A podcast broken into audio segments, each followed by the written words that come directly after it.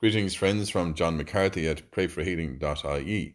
In the words of Pope John Paul II, do not be afraid, do not be satisfied with mediocrity, put out into the deep and let down your nets for a catch. Today's Gospel reading is from Matthew. We hear these words of Christ Whoever wants to be more important in your community shall make himself your servant.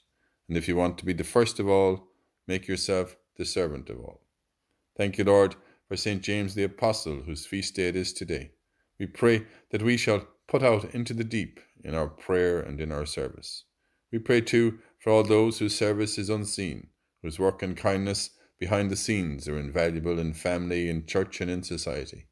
Thank you, Lord, for those servants of yours, whose reward will be great in heaven. Let us pray together St. Faustina's prayer for healing. Jesus, may your pure and healthy blood circulate in my ailing organism, and may your pure and healthy body transform my weak body, and may a healthy and vigorous life throb within me if it is truly your holy will. Let us pray together and for one another. Hail Mary, full of grace, the Lord is with thee. Blessed art thou among women, and blessed is the fruit of thy womb, Jesus. Holy Mary, Mother of God, pray for us sinners, now and at the hour of our death. Amen.